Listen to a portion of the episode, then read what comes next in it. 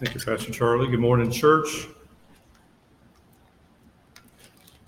If you will, take your Bibles and turn with me to the 20th chapter of Luke, Luke chapter 20.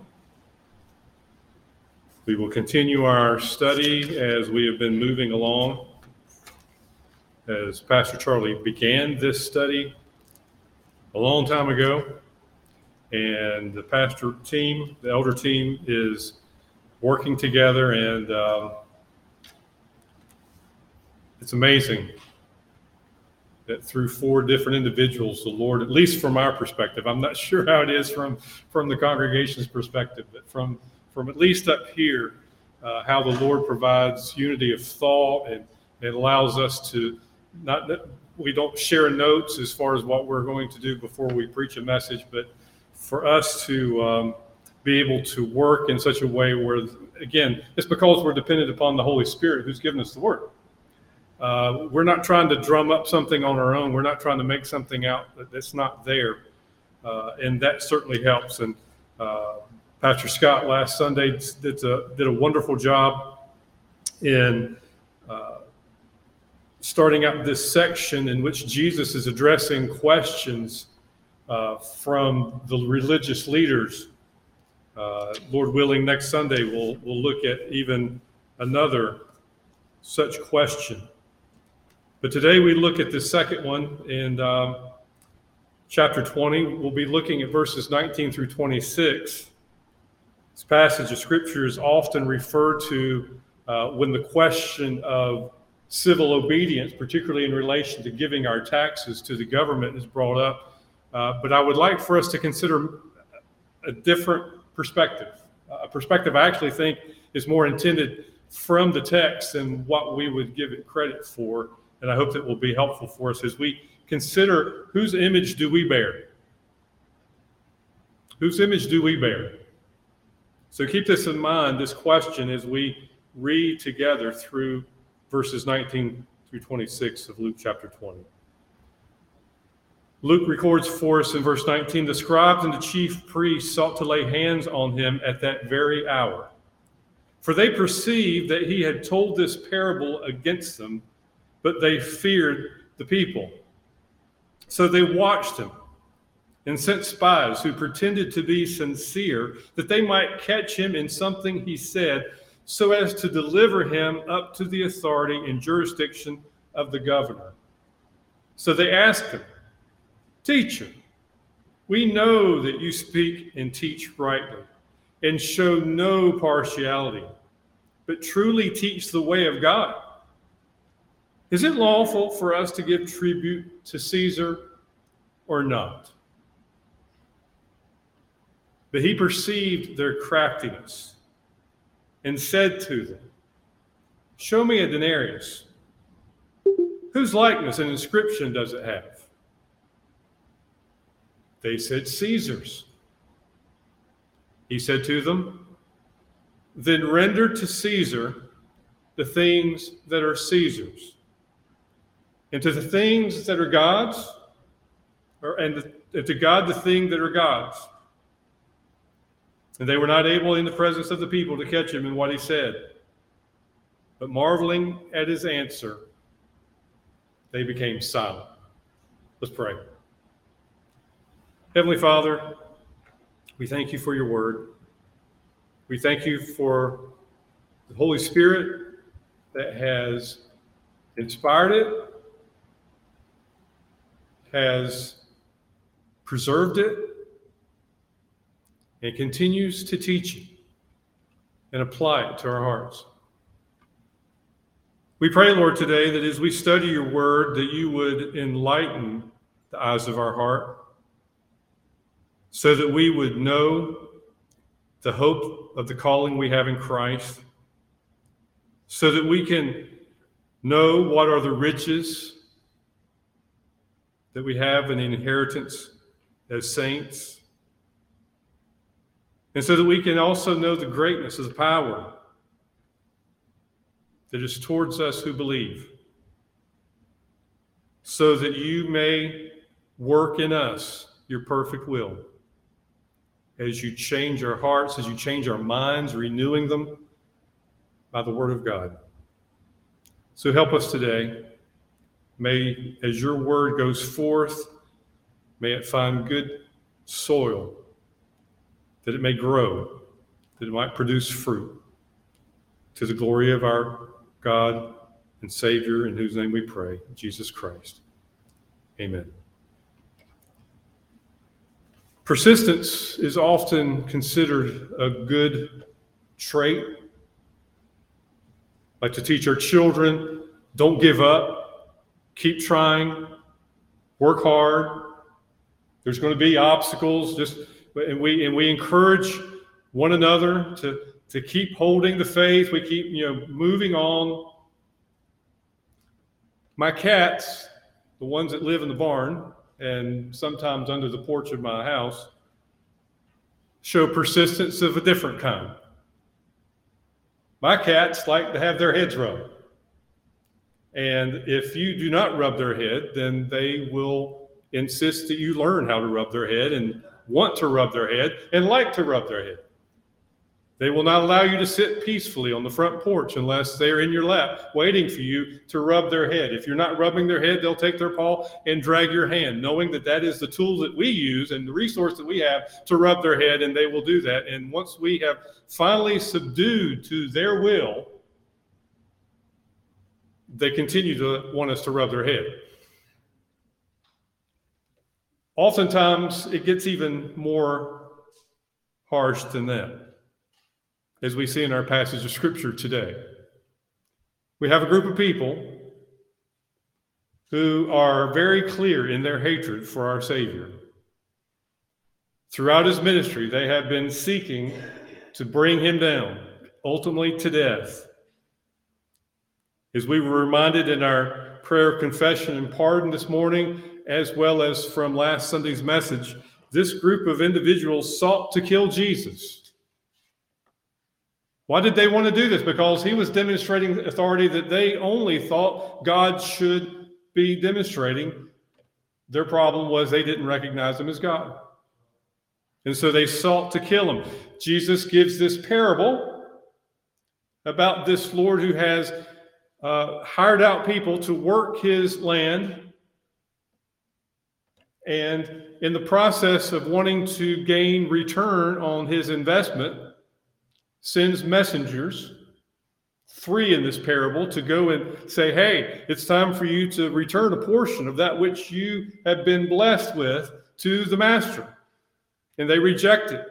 Ultimately, he sends his beloved son to whom they kill.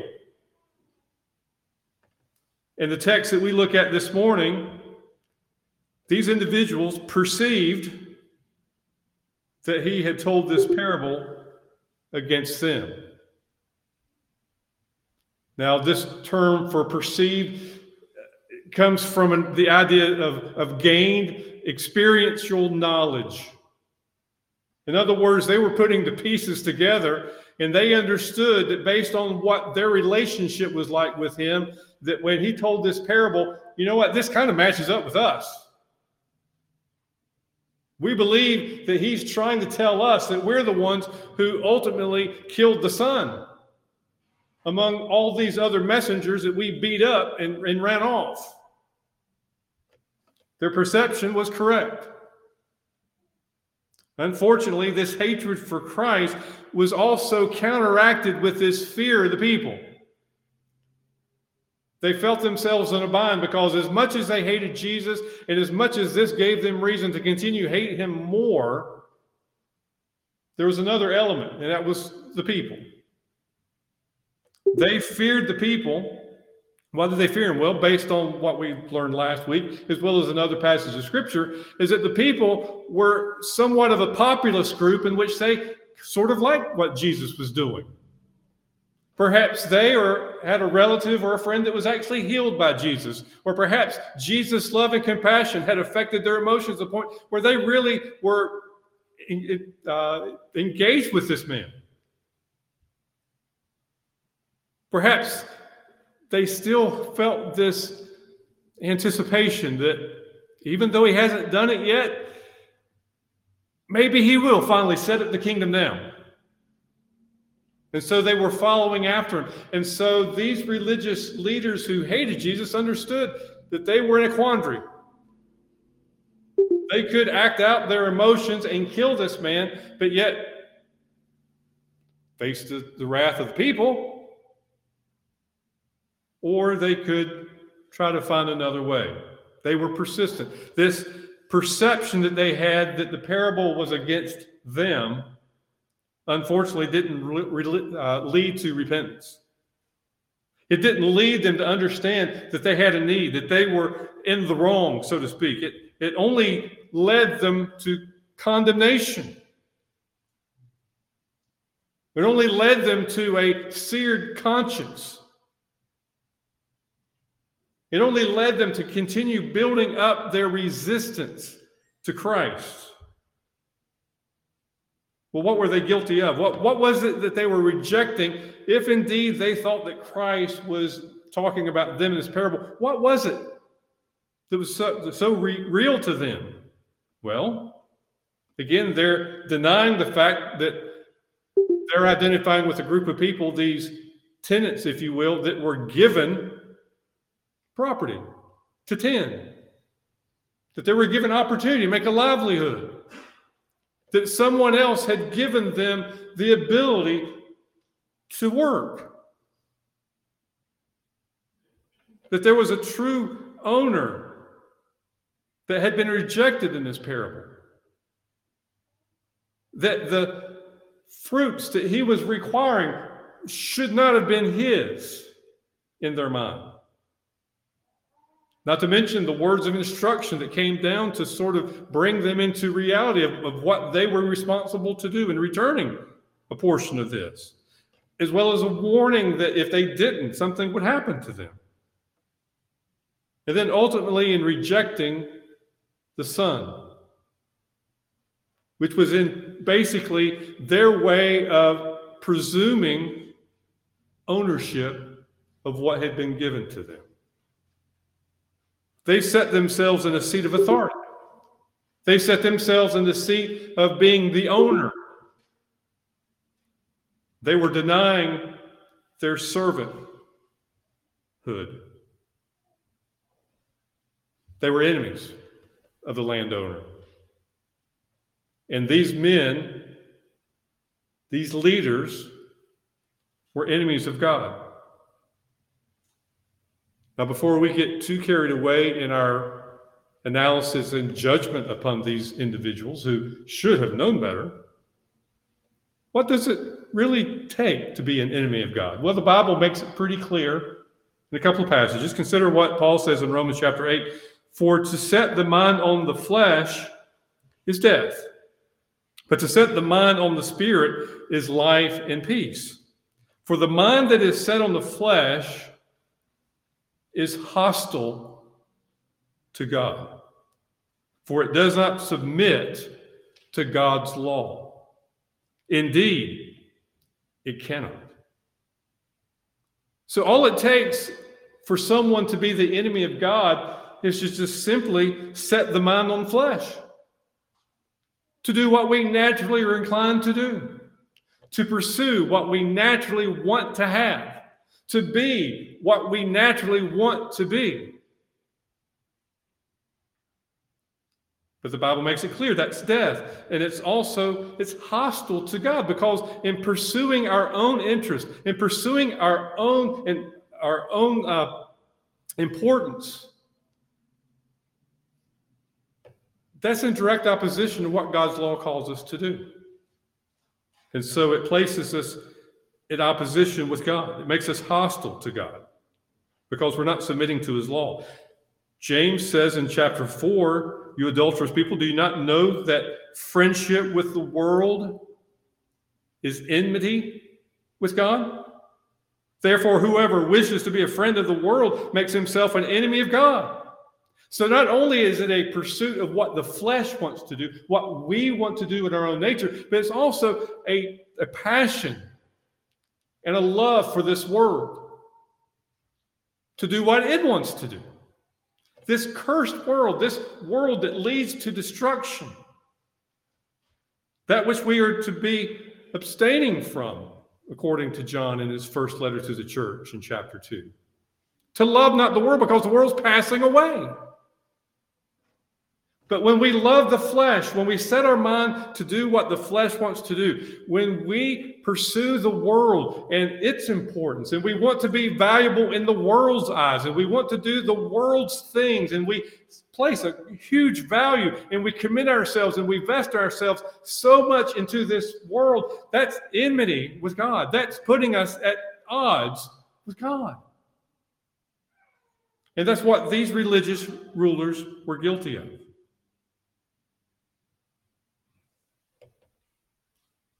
What do you do with that assessment? A parable hasn't been spoken of about you, but the Word of God addresses each of us. And for many of us, that have may, maybe it has already led us to, to a point of conviction, of repentance, and salvation. But can you think about your initial assessment of that, that you were an enemy of God? I was told a lot about sin. I was given a long list of sins in the church in which I grew up. But this understanding that I was an enemy of God in the midst of all that really didn't surface until I was an adult. And we think that that's repulsive because, well, I would never be an enemy of God. No, I always understand that there's always been God. I've never been an atheist. I've, I've never rejected his, his presence. I've, I've, I've never rejected his authority over everything. But have we not? Consider this as we go through the rest of this passage of, of, of, of how you assess your position as an enemy of God in these ways. Now, again, I'm not suggesting that we're not saved this morning. I'm not suggesting that you're not redeemed by the blood of Christ. But do you have an understanding about being an enemy of God? Do you understand who, with apart from Christ, that's who we are? Well, let's see how it plays out in their lives as enemies of God. Again, as I mentioned before, their understanding that they were the ones that Jesus was referring to in the parable did not lead them to repentance. But what it did, it just led them to more resentment towards Christ, so that there was now a act of scheming going on. In verse 20, so they watched him,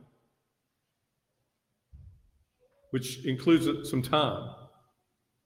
It didn't say they had been watching him, but it says they watched him and sent spies who pretended to be sincere that they might catch him in something he said so as to deliver him up to the authority and jurisdiction of the governor. Now, these spies, if we were to cheat and go into Mark's gospel, he actually says that there were Herodians that were part of this group that wasn't part of the group that we talked about last week. But we really don't need that from the context of what the question is all about and what Jesus brings about. But the Herodians, while we don't know a lot about them, most likely just simply by their name indicates that they were probably political in nature, probably followers or held closely to King Herod, or at least uh, you understand that King Herod wasn't just one person. This was basically the title given to a number of brothers and cousins that reigned as Rome gave them authority. So these were the, the Herod, uh, these kings of, in Palestine were set up by Rome, which was another reason why they were a little resentful toward the Roman government because uh, they were just pawn pieces, if you will. They could only do as much as Rome allowed them to do, but they were given the, the title of being king or of a ruler over the land, so they, they were sort of in between. But you can imagine that politically speaking, these individuals would probably like to say, you know, we really don't need Rome anymore. Let's just be our own lords over land. So the religious leaders took counsel. Luke calls them spies from this group of individuals to watch Jesus so that they could listen to what he had to say and they would try to entrap him. They would try to uh, as, as it were, put a big net out in the, in the, in the, in the creek. So as the water flowed down, I'm not really going to bait a hook. I'm not, you know, going to do anything like that. I'm just going to put a big net, and so anything that washes up in this net, I'm going to pull it out and say that I caught it. Now that's my kind of fishing. I, I don't have time to do this right here all hours of the day. If I want to fish, I'll either go to the restaurant where they've already had it fixed, or I'm going to get it really quickly and without much effort. That's just who I am. But you can imagine when it comes to catching him in something they said, they were intently listening. Now, they were hoping, as they were trying to, in an ecclesiastical sense, in last week's message, of trying to trap him by saying, By whose authority do you do these things? As if he were to submit to something greater than him when there doesn't anything like that exist. Now they're looking at it from a political and a civil perspective. He's answered them to the point where they have nothing to say when it comes to the authority of God. Now let's talk about the authority of the, of the Roman Empire. And if he says something that's just the least bit out of the way, we'll nab him. And we'll bring him before the authorities in the jurisdiction of the governor, and then we'll let him take care of killing him. So they asked, Teacher, we know that you speak and teach rightly. Show no partiality, but truly teach the way of God. Now, they didn't mean this because Luke has already indicated in verse 20 that they were pretending to be sincere. They were trying to butter him up, thinking that if they could just sort of make Jesus think that they were on his side, that he would let his guard down and he would really tell them what he thought about the Roman government. That he'd really tell them what he thought about his place as being king of the Jews. That he would really let his guard down to the point where he would just kind of give in. So they say, We know what you speak and teach it's right. We know that you show no partiality, and don't think that this didn't have something to do with his relationship with the Roman government to kind of pull out of him. You know, you don't even show partiality to the Romans. You treat us all the same way. You don't see the Jews as any differently as you do the Romans. You show no one any partiality. But you truly teach the way of God. So, here's the question is it lawful for us to give tribute, or is it lawful for us to pay our property taxes to Rome, namely Caesar, or not? Now you think about the interesting point of this question. Now, again, tribute here, this word usually indicates property taxes. Where were the Jews living? Were they living in Italy? Were they living in a province called Rome? No, they weren't. They were living where? In the promised land that God gave them. So, here, Jesus, here's a question for you. Here we are, God's people, the Jews. We're living in the land that He gave us, that we own. Do you think it's right for us to give Caesar, who lives in Rome, our property tax?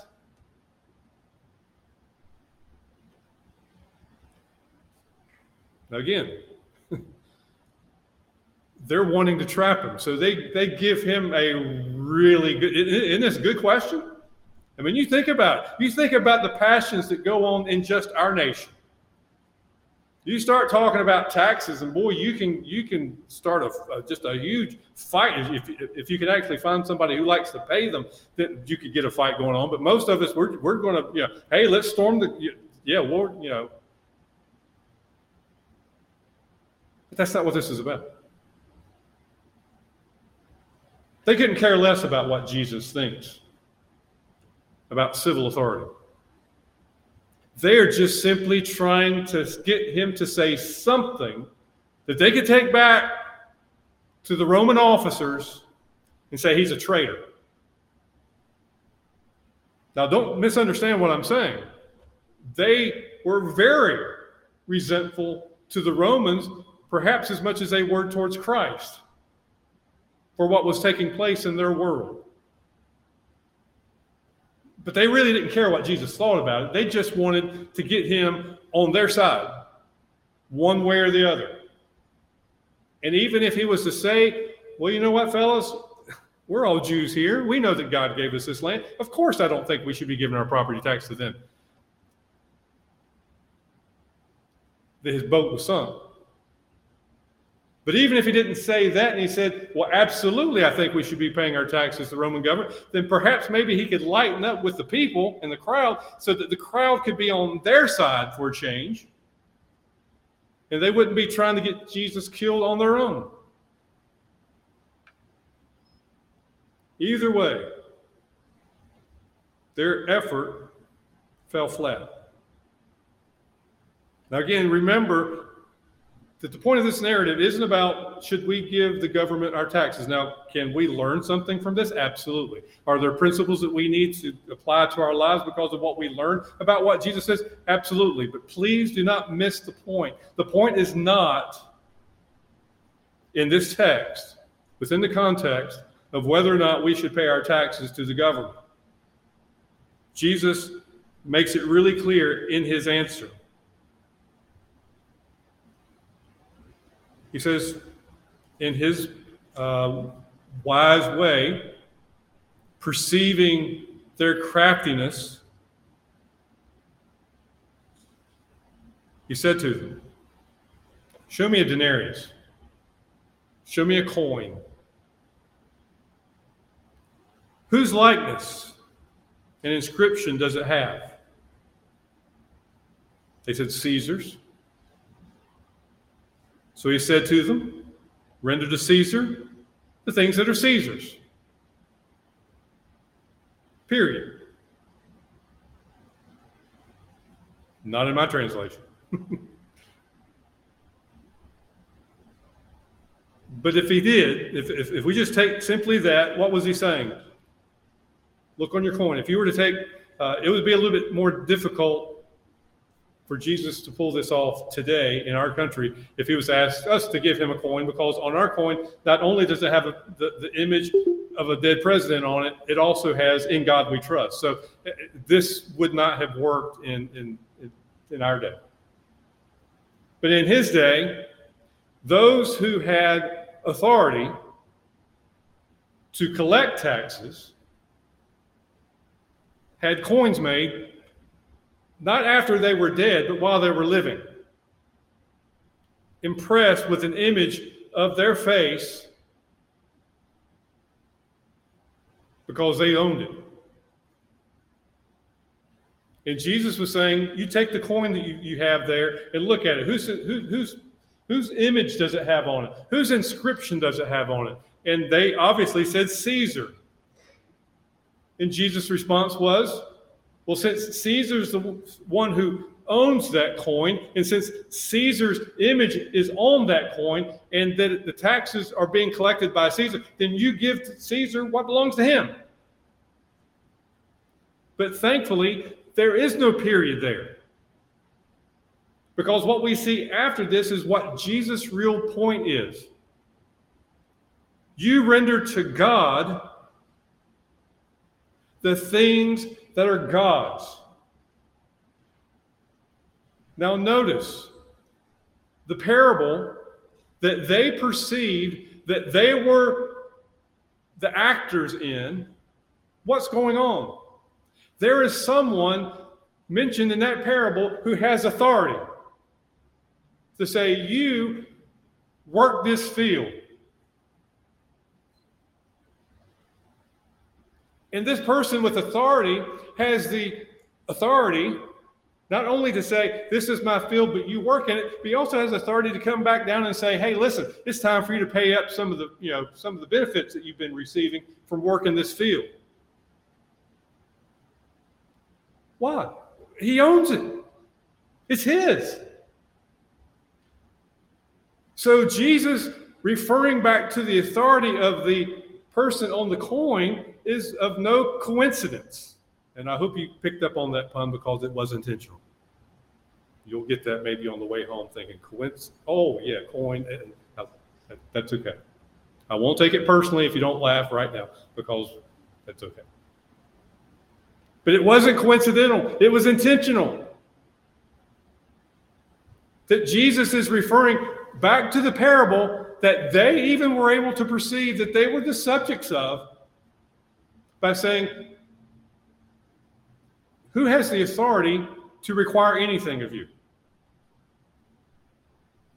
Whoever that person is, give it to them. If it's in a parable and it's the person who owns the field, then you return back to this field owner what he requires of you for letting you work in it. But as for God, what does he say again? Render to God the things that are God's. This is the real point. This is what the parable was about. Who owns it? Who's responsible for returning back service to the one who has given you the ability and the privilege of working under it? But let me take you back to the beginning. In Genesis chapter 1, verse 26, we read, Then God said, Let us make man in our image. To whom was the coin giving reference to the one whose image was on the coin.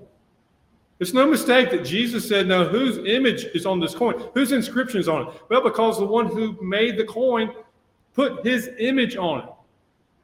God says in the beginning, chapter 1, let us make man in our image. We are image bearers. We are, if you will, coins that God has created and whose image is on this coin? God.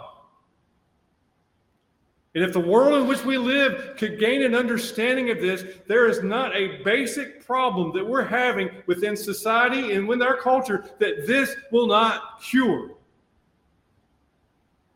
because we understand that God has made us in his image after his likeness so that let them have dominion over the fish of the sea, over the birds of the heavens, and over the livestock, and over all the earth, and over every creeping thing that creeps on the earth. So God created man in his own image.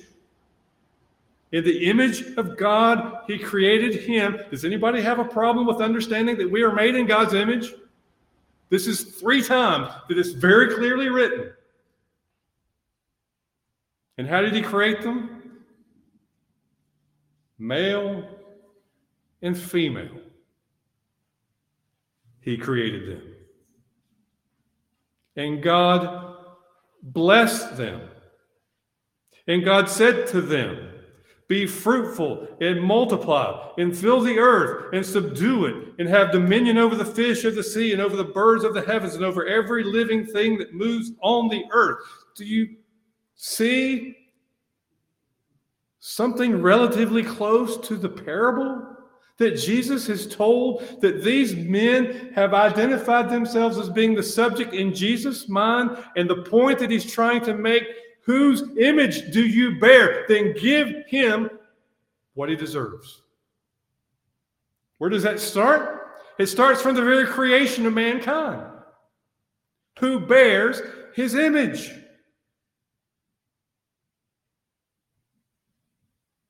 I mean, being in God's image is so important. In Genesis chapter 9, to, to, to Noah, after they get off the ark and start anew, God says, Whoever sheds the blood of man, by man's blood shall be shed. Why? Because for God made man in his own image. And I truly believe that when Jesus is talking to the, these religious leaders who are trying to trip him up, it doesn't keep him from making the original point that he was making in the parable.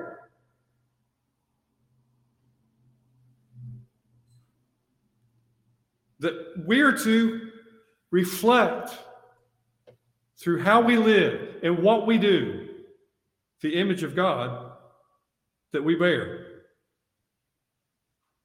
Whether that is being fruitful and multiplying, establishing families, whether that be subduing the earth and responsibly using the resources God has given us to make this life what it can be. By using the creative creativity that He has provided for men and women throughout the world to make much of what God has blessed us with. I'm afraid sometimes as Christians, we're ashamed of these things. We, we have allowed the world to talk us back. That we've allowed the world to make us think that we are to go into our own little corner maybe in a closet and just shut ourselves up and to do our own religious stuff while they take this world and this creation that God has given us and, and ruin it.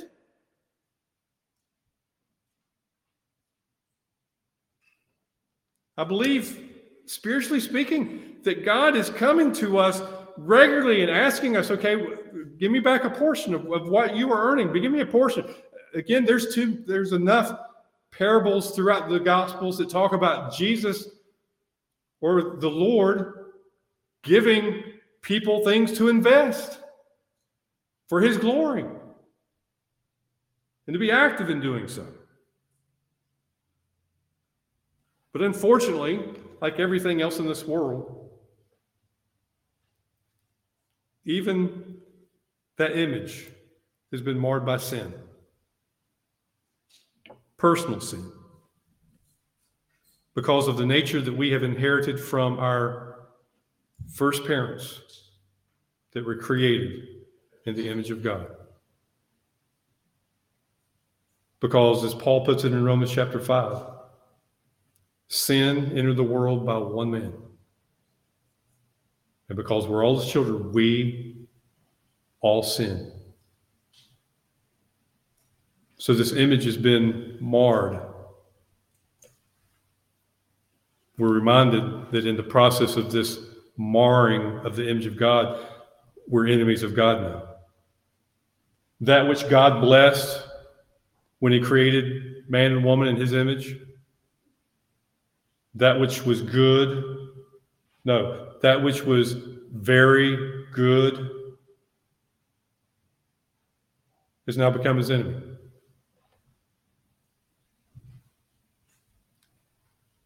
But thankfully, there's not a period after that either. Romans chapter 8,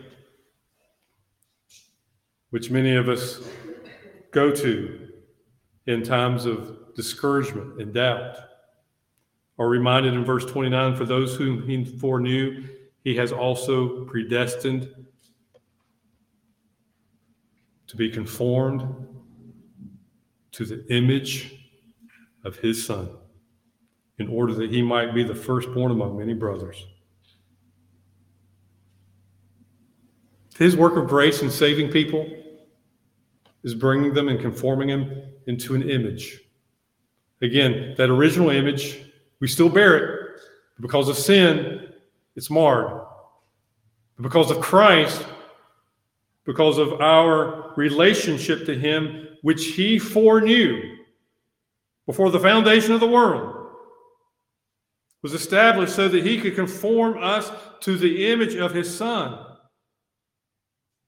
But this is not all that we have in the New Testament that teaches us about this wonderful gift of salvation. Colossians chapter 3, verse 5 Put to death, therefore, what is earthly in you, that which makes you an enemy of God, if you will. And in verse 10, he goes on to say, Put on the new self, which is being renewed in knowledge after the image of his creator. Second Corinthians chapter 3 verse 18 and we all with unveiled face beholding the glory of the Lord are being transformed into the same image from one degree of glory to another for this comes from the Lord who is the spirit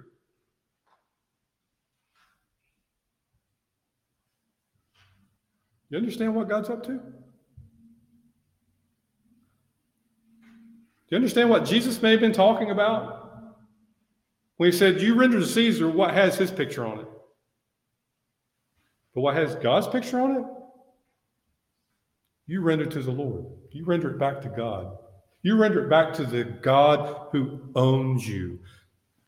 You render it back to the God who has placed you in a place of service. You give it back to the God who gives you life and sustains you after he has redeemed you, the one who has created you. And as a believer in Jesus Christ, this is renewed. It's no longer, Jesus doesn't go back and, and say, okay, well, now that you're saved, you go back and do what I told you to do in Genesis chapter 1. Not going to get into debate about, uh, you know, dominion theology or, or, or two kingdom Christianity, or anything like that, which certainly would take up a weekend seminar just to kind of go over what in the world did I just talk about. But Jesus didn't save us simply to go back and say, okay, now you can finally do what I originally created you to do back in Genesis chapter 1. But it's even more inflamed, if you will. As we're reminded in 1 Corinthians chapter 6 or 20, we were bought with a price. So glorify God in your body. What are you to do now? If, if you're to render back to God what belongs to God, because he's the one who has now bought you, which is extremely fascinating in and of itself, thinking that the one who created us and owns us anyway put up more money. He ransomed us out of our sinfulness so that we could do what? Glorify God in our body. Whether you eat, whether you drink, Whatsoever you do, do all to the glory of God.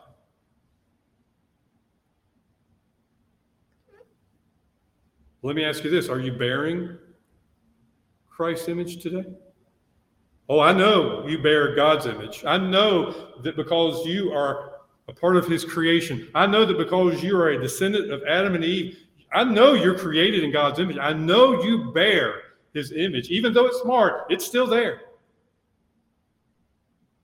It's still there so much that we're warned by James to make sure we don't even say something to curse someone because they're they're made in that image. They bear the image of God. Well, I know that you bear the image of God, but do you bear the image of Christ? Have you indeed been bought? Have you indeed placed your unadulterated, unrelenting faith in the completed work of Jesus Christ, plus nothing. No works of righteousness. Even as we sang in, at the end of last week's service, Rock of Ages, no amount of tears There's no way we could ever climb that mountain. So, is our complete trust and faith in what Christ did through his obedient life and his submissive death and his powerful resurrection.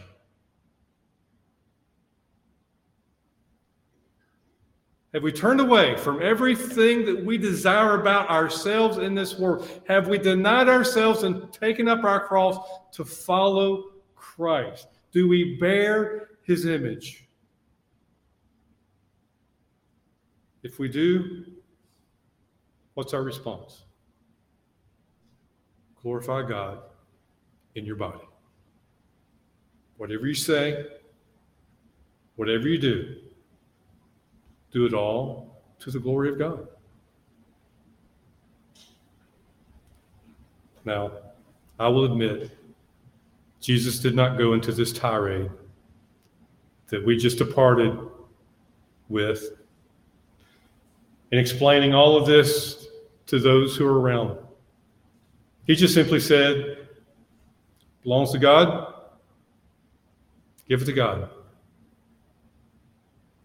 But I hope that we understand that the scriptures do expound on this. that we belong to the Lord. As His people, we belong to Him, so our bodies should be used for His service. We should render back to Him what He has blessed us with. Now, back to Luke chapter 20. After Jesus said that they were to render back to God the things that were God's, they were not able in the presence of the people to catch him in what he said. he didn't play along. He didn't give them anything that they could use. Now, we find out later on in the Gospel of Luke that that didn't keep them from accusing him of doing something anyway. It's kind of like the world in which we live in now. If they can't find you doing something wrong, they'll just accuse you of doing something, and, that, and that's all it takes. But Jesus gave them nothing that they could catch him in to thwart him.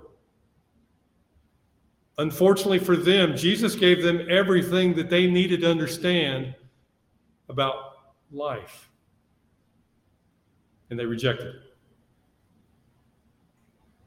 They marveled at his answer and became silent. For now. What will you do about the work today?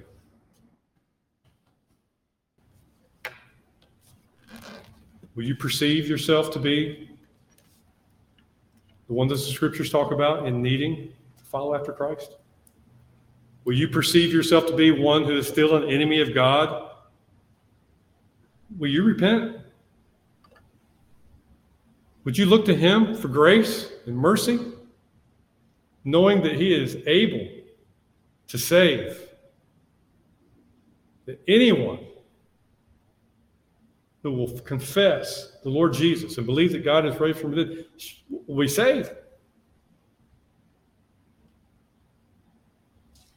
What will you do with the Word of God that says, you know what, you have been, as a child of God, new life? You've been given the opportunity through the Holy Spirit that lives within you. You've been given the ability to actually live a life of righteousness. Not a life of perfection. You've been enabled by the power of God that raised Jesus from the dead. You, you've been given life and life more abundantly. What will you do with this life? Will you render it back to God or will you just sort of consume it on your own? out of convenience. You'll use it when you need to or when you want something. Or will you submit yourselves completely to Christ's lordship of your life? Follow him today. Pray. Heavenly Father, I thank you for your word. I trust that your spirit will apply the truth of it to our hearts. I pray, Lord, that you would inform us even through the listening of your word into the image of your Son, Jesus Christ, even more. As we see that glory more and more become more clear. Father, I trust that you'll give us the strength to live as you have called us to live. I pray that as you have called us to be holy, that we would be holy. I pray that as you have called us to live as unto the Lord, that we would do so. Help us to remember, Lord, that it is not us who live, it's Christ living in us. But Lord, I do pray that should there be someone who hears the voice of the word today, and they are without Christ, that they would not be resistant, but Lord, that they would repent.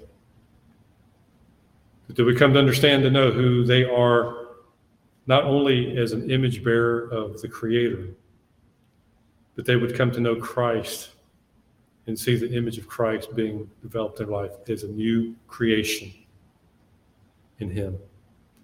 Father, help us, Lord, and we ask this in Jesus' name. Amen.